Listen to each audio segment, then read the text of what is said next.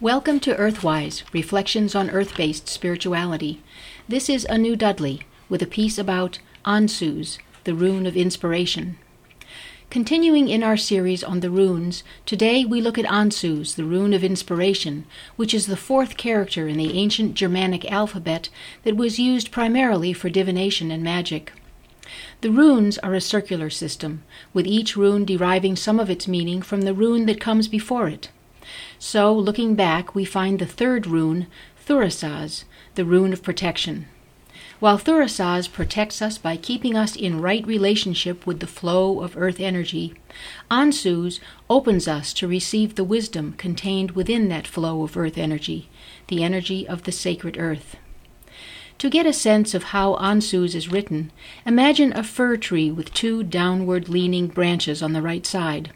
The top branch starts at the peak and extends down at a 45-degree angle, and the second branch starts at the midpoint of the trunk, copying the angle of the top branch.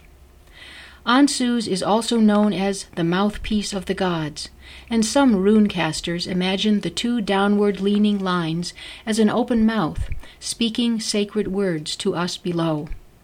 Another way of thinking of Ansuz is as a divine figure reaching two arms down to the earth to bestow inspiration.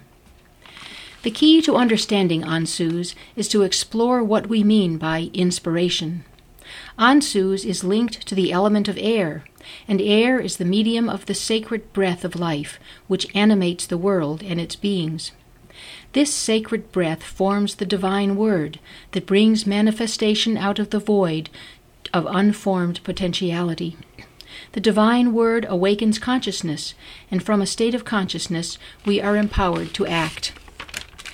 Being the divine word, it comes out of sacred knowledge and ancestral wisdom. Our perception of the word, this sacred knowledge, arises from the deepest levels of the heart, opening the subconscious and enabling spirit to find conscious expression. This is what we call inspiration, the drawing in of divine energy as though we were breathing it in. Then, when we breathe out, we create out of sacred knowledge and manifest inspired work.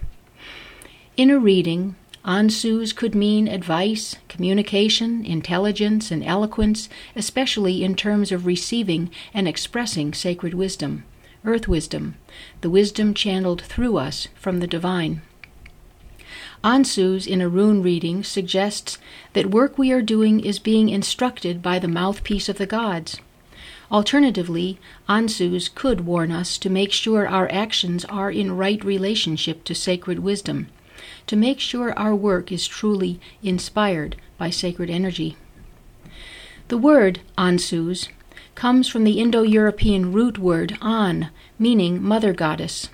Scores of goddesses have names beginning with An: Andraste, Anatu, Angrboda, Anna Perenna, to name just a few, and Anima Mundi, Mother Nature, the soul of the world.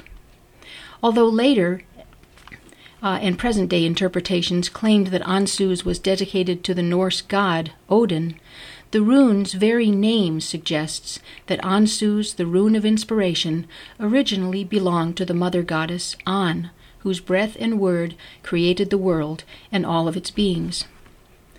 Another name for Ansuz in Old Norse and in Anglo-Saxon is Ace or As, and this ties Ansuz to the Asynjur, the Norse pantheon of goddesses who made up the judicial community that held daily council to dispense wisdom and maintain order in all the worlds of the Norse cosmology. The sacred word of the Asynjur inspired both gods and humans to act within the flow of divine energy. Another goddess connected with Ansuz is Gunnlod. This Norse goddess was the keeper of the mead of inspiration. Gunnlod was a giantess, in other words, a goddess of earth energy, who owned Odrarir, the cauldron that contained the mead of inspiration. This sacred mead, incidentally, was in Norse mythology stolen by Odin.